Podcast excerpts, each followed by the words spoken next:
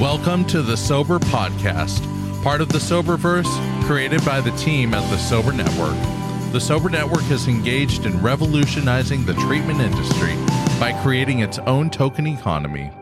We offer fresh ideas to an industry that has relied on dated interventions. We are responsive to a new generation of substance users who are attached to their phones so we can impact massive social change. Our unmatched technology displays solutions of our various brands, demonstrating a thorough understanding of how we get things done. We are proving that technology, along with incentivized human accountability, provides measurable and positive outcomes. Visit us at sobernetwork.com.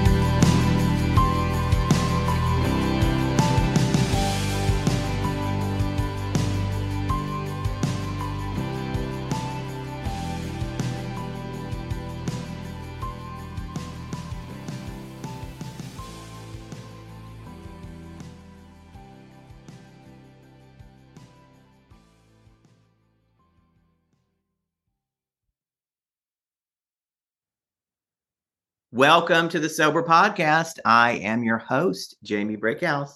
And our sober celebrity guest today is Steph Prangley. She is a nutritional therapy practitioner and sober coach joining us from South Carolina. Uh, she's the founder of Sober Rebellion, which is a platform assisting others with coaching services for alcoholism and nutrition. Um, with that in mind, today's topic is how I make nutrition a priority in sobriety. Thanks for joining us on the Sober Podcast, Steph. I'm so excited to have you today. Thanks for having me, Jamie. It's it's really nice to be here chatting with you. Great. Um, tell us a little bit about how nutrition became uh, so important in your life, in a focus. Yeah. Um, well, I mean, it's been part of my life for almost as long as I can remember. I was um, a college athlete, and that's kind of when I started getting into nutrition. Mm-hmm. And I actually developed um, an eating disorder while I was playing college volleyball. It's like a really kind of fat phobic um, world there, right? Um, as well as our regular world. Yeah. And I just um, I started suffering like a ton of injuries. I was always sick and I just kept thinking I needed to like diet harder and it would solve all my problems. And you know eventually I really I I dug into nutrition science just kind of self-studying it. And this was you know 15 years after college. This wasn't that long ago. And I started realizing like okay maybe it all was connected to nutrition. And I you know not to like blame myself i only knew what i knew but like how much of this did i did i cause on my own? Like how, how many of these injuries could have been prevented if i was just properly fueling myself? How much of this um like the nonsense the anxiety in my brain like all of like me kind of running myself mad and wearing myself to the ground like how much of that could have been prevented? And then i eventually got my nutritional therapy practitioner certification and really dug into healing my relationship with food, with my body. Um, but didn't, I always had these underlying like perfectionistic tendencies that I didn't really deal with. And so I sort of went from disordered eating to a disordered relationship with alcohol. Like it was just uh-huh. swapping like one numbing mechanism for another. And curious, what when you um when you got your uh what is your degree in? The nutritional therapy practitioner yeah. certification. Mm-hmm. That was how long after college? Which is how long after you had the, the eating disorder? That was probably 15 years after college. I got that in 2018 and I graduated college in 2003. Yeah. And when you were um, suffering some of these injuries and had this eating disorder in college, it, and did any of your teammates or our coach or coaches uh, ever express concern or or point out that you might have a, a an eating disorder? Uh, no. I mean, I uh, that was the vibe on the team. I mean, my coach was the one who told me you need to lose five pounds. You need to lose five pounds. We weighed in every week. I never even knew about like macros or like even optimizing your diet until I mm. went to college. I just like ate and played volleyball when I was in high school. And then on the team, like most of the girls, I would say had at least disordered eating patterns themselves. I mean, they like you've seen volleyball players, like college yeah. volleyball players were like tall and pretty skinny and like you know they would like bend over and be like oh my god this roll i gotta get rid of this roll and it's like that's just your skin folding over you know?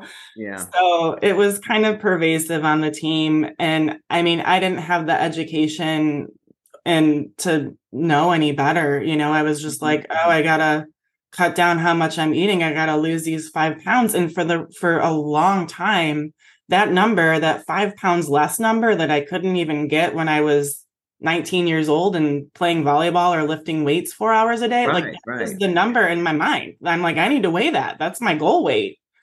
And that, you know, that continued for, you know, 15 years.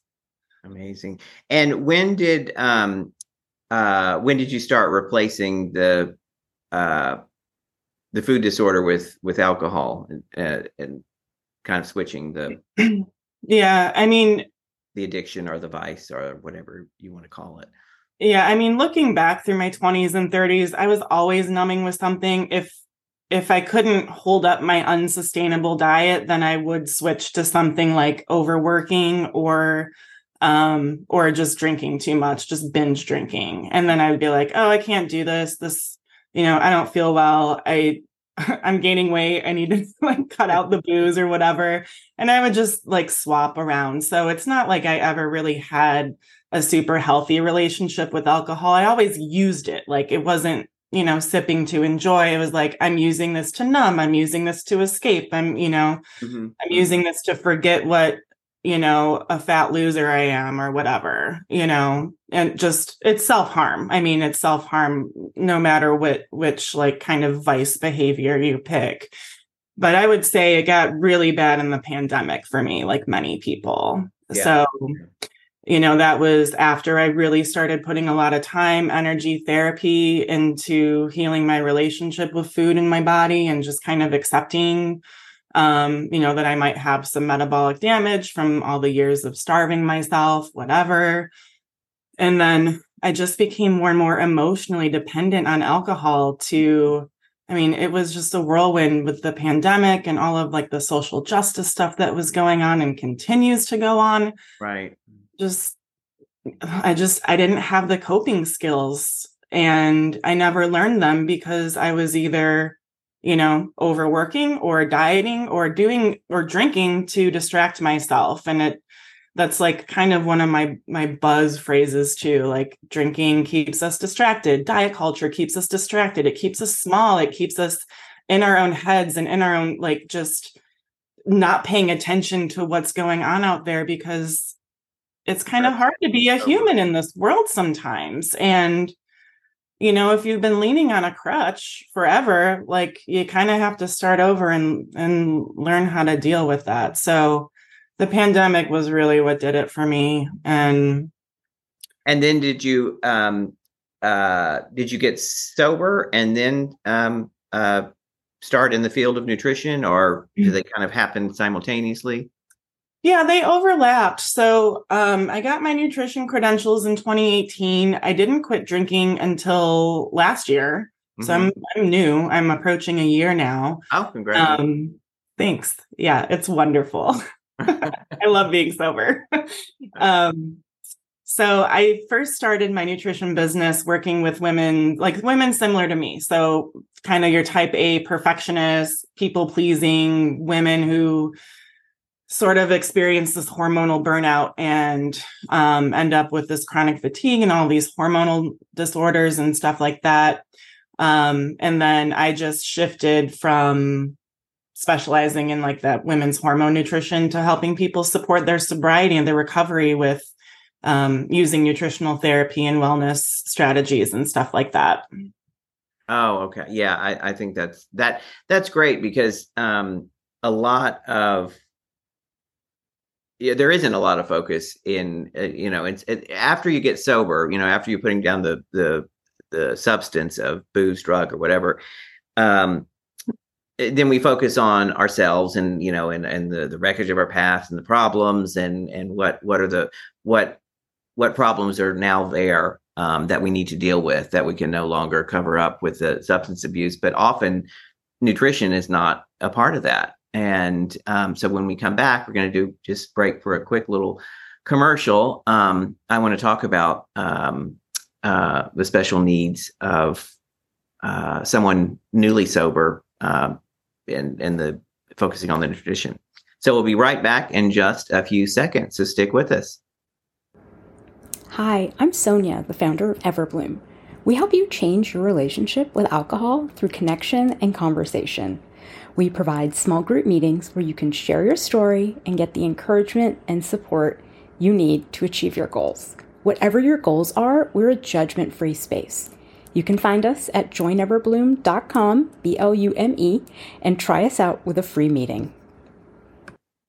Let's get back to our guest, Steph and we are discussing nutrition in sobriety. And you know, when I remember, you know, when I first got sober, I uh, I was a alcohol was my main um, drug or, sub, or substance of choice. And um, you know, when I stopped drinking, I you know had the sugar craving because I and for years I used to say, oh, when I was drinking. I was so pious, you know, when desserts would come around, I would say, "Oh no, I have, you know, I'm, I never eat desserts." um, not realizing that I was getting all the sugar from the from the mm. booze. And and of course, which is why at so many, you know, meet sober meetings, they always have, you know, the cookies and the cakes and all that go. And they're great to have there, you know, when you especially when you're newly sober. But then sometimes I think for some of us we can go too far down that path after a while and need to know how to how to manage that. So talk to us about that. Yeah, I mean, that's obviously a big one. Um, pretty much anyone that goes, especially alcohol free, they'll talk about those just insatiable sugar cravings. And I was kind of like you, like on my high horse, where I'm like, I don't have a sweet tooth. I have a major sweet tooth now, by the way, that I still have to uh, work on. yeah, yeah, I'll just chug a couple boxes of wine, but you know, no sugar right. Oh, several martinis. You know how much sugar is in that? Uh. yeah, it's um I mean the last thing we want when we work so hard to give up something as addictive as alcohol or any other drugs is to feel sort of powerless over any other substance. Mm-hmm. And you know, sugar is really tricky. There's a lot of information out there about it being like just as addictive as cocaine and like there's some like, issues with those studies like so, what I always say to people is to really focus on, like, don't focus on the sugar itself, but focus on everything else that you're doing, nutritionally speaking, because mm-hmm. these, especially cravings at night or maybe like in the afternoon, the afternoon slump, like 2, 3 p.m., whatever, those are usually due to just a blood sugar regulation issue. So, brain fog, kind of fatigues, you know, whatever. You feel like you need a hit of caffeine, a hit of sugar, something like that. Or after dinner, you're like, oh my gosh, I could eat this whole entire box of Oreos or whatever. What the heck is going on? Yeah. Yeah. So usually this, I'll call it like binge like behavior, not to be um, confused with actual like binge eating disorder. It's a different thing. But when we experience a binge, that's usually because of restriction somewhere else during the day. So what I like people in recovery. Oh, I love that. Say that. I'm going to say that again. When when we usually experience binge, um, it's a result of restriction earlier in the day.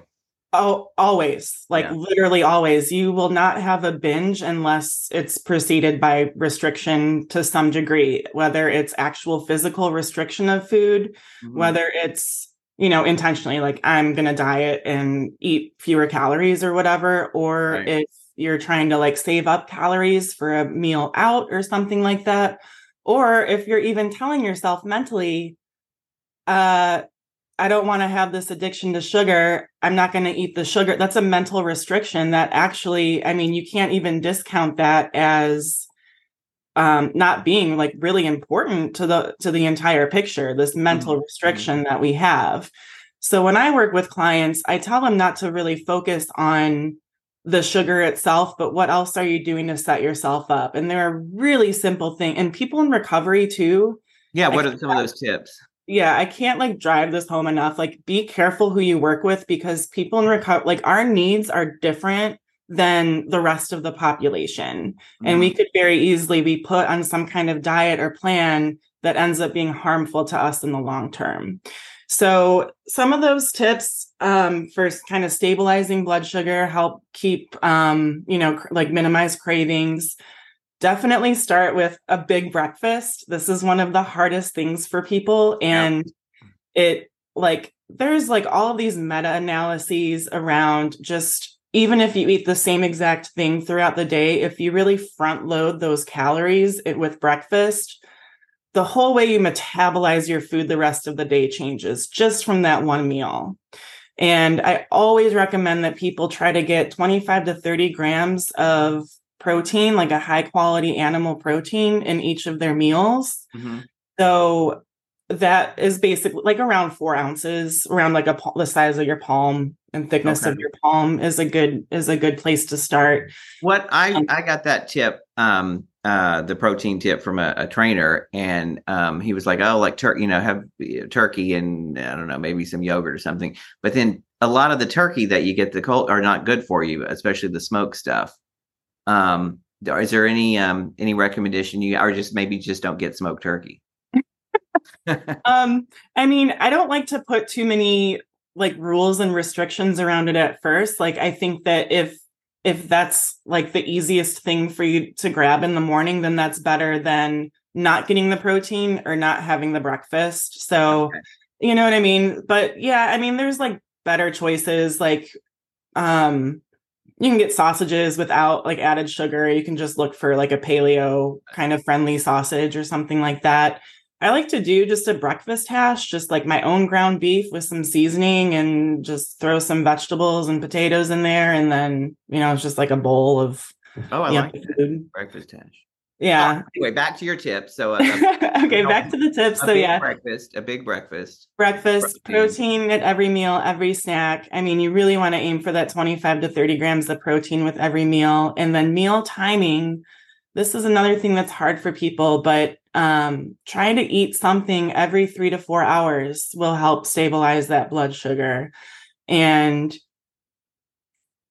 you know, so, like I hear people like aren't hungry and so they want to kind of honor their hunger and fullness cues and stuff like that. And it's like there's a reason why your hormones, like your hunger and fullness hormones, are turned off with like repeated alcohol use or, or drug use or whatever. Like that impacts our body's signaling to us. And so I try to reframe it as like eating breakfast, even if you don't really feel hungry, is an act of self love eating every three to four hours and making sure that you have like the proper amount of food for like your cells to repair and your energy and your brain to think and your lungs to breathe like that's an act of self-care. It's an act of self-love instead of seeing it as like i'm going against my body's cues because we need constant fuel throughout the day and then you'll notice your body will get used to having those meals and organically, you won't be craving sugar at the end of the day. You won't be needing a hit of caffeine to get through the second half of your workday. You won't be right. like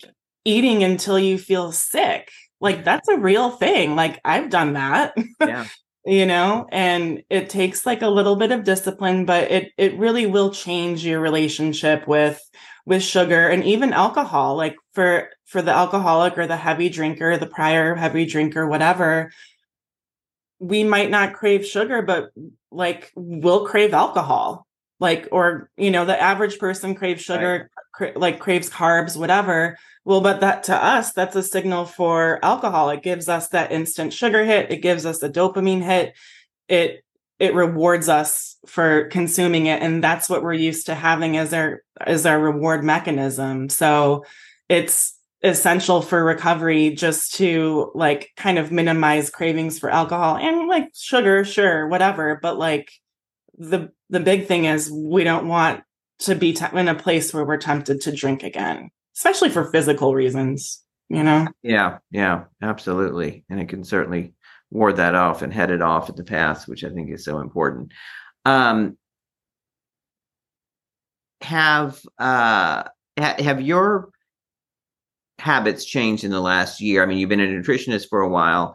Uh, you've been sober for about a year, uh, and of course, you gave us those tips, which I'm sure you know uh, you're you're following them as well. But is there has there been anything else in the shift for you personally in the last year, nutritional wise? Uh, actually, the breakfast thing is something that I have to work hard at. Um, even though I know all the data, all the science, I've read the articles, I've read like the actual articles um, it's something that I have to work at every single day. Um, so breakfast is the biggest thing. I do make sure I never ever skip that. Um, and then eating every three to four hours too. Like I have the tendency to skip meals, not as part of my eating disorder, but because I'm busy and I legitimately forget. I'm like running in a million different directions. It's like exciting to work with people in recovery and I just forget to eat because I'm like, you know, doing my thing.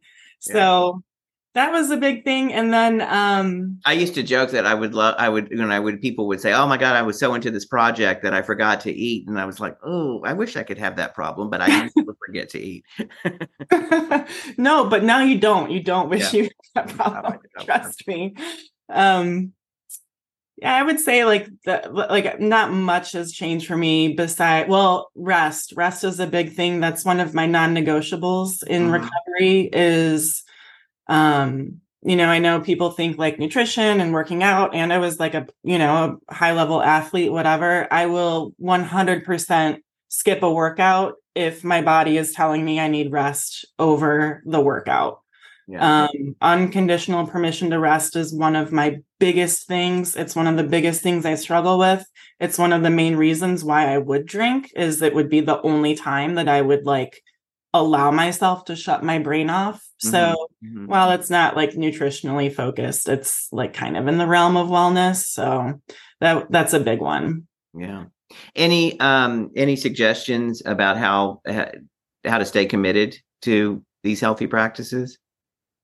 Yeah, it's really hard. Um I think the like the biggest suggestion I can make is like create a plan, like just like you do for your sobriety, create a plan for for how you're going to implement these things. Start small. Don't do everything at once. If you're on day one listening to this, like, who cares how much sugar you have? Like, and never ever do anything that's going to compromise you going back to your substance of choice. Like, that is like the healthiest thing you can do is abstain from that stuff beyond anything nutritionally. But make a plan, start small, start with breakfast, even if it's not like you know, like a huge breakfast with all like the, all 30 grams of protein, just get your body used to having something in the morning and then slowly shift it, you know, so that it becomes a bigger meal. Or make sure you're sipping water throughout the day and not just chugging it when you remember it, you know. Right. Um, like the little changes are what really add up over time. And I mean, anyone I see that like comes out of the gate with all of this intensity and fire and passion for like making all the changes at once, it crashes and burns crash. and yeah. backfires. And we don't like no one wants to do that. Like there we uh, it's a marathon, not a sprint. Like let's not like if you if you want to if you want to start writing, you don't put on your to-do list write finish write book right, exactly. Yeah. Start off with a hundred words a day. Start off then a chapter a week, and then you know, right, incrementally and build. Those are great tips. One last question that we often ask most of our guests: What is the best lesson you've learned uh, in sobriety, and how did it help you? Um, yeah, I've been thinking about this question a lot. So I think the best lesson I've learned is just the tremendous amount of freedom that exists in accepting just your circumstance as it is self acceptance, accepting that mm-hmm. when I drank the way I wanted to drink, it was harmful. It was an act of self harm and I was hurting people around me. And then accepting that I stopped enjoy drinking a long time ago. And it was really just a method of self medicating and accepting that I couldn't do it alone. But at the same time, I'm the only one who could do it. And there's just so much like acceptance stuff that goes on that makes like that tells you the truth of where you are. If mm-hmm. you imagine, you know, a staircase where you're at the bottom and that like if you know exactly what that is, then you know the steps it takes to move up to where you want to be. But without this little roadmap, without being honest about where you really are, then how do you know where you're supposed to go and how to get there? So, I Hope that made sense. It made sense. It made sense. And um, acceptance, I've always said, is the, the key to my sobriety. So um, thank you so much for being on the show. I learned a lot. Uh, and uh, I'm going to start following some of your tips today, but not all of them because I don't want to crash and burn. Uh, so thank you, Steph Prangley. Uh, to all our listeners, thank you for your continued support. Visit us on soberpodcast.com and all places where you find major podcasts.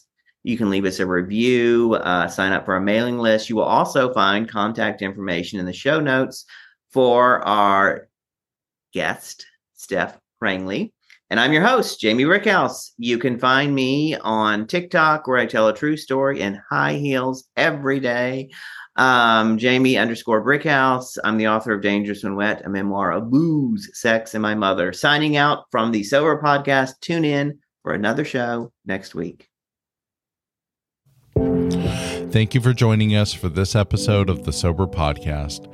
We hope that you have found this episode helpful and look forward to you joining us next time. As we continue to grow and implement positive change, we hope that you'll share our podcast with your friends and loved ones. They can find us on all the major podcast directories. If you have an idea for the show, want to leave positive feedback, ideas, or comments, connect with us on thesoberpodcast.com. You can also reach us on our social media platform on the Soberverse. We'd love to hear from you. A special thanks to all those who make this show happen. Jamie Brickhouse, our host, Carrie, our producer, Carl Fessenden, our voice, and our sponsor, the Sober Network.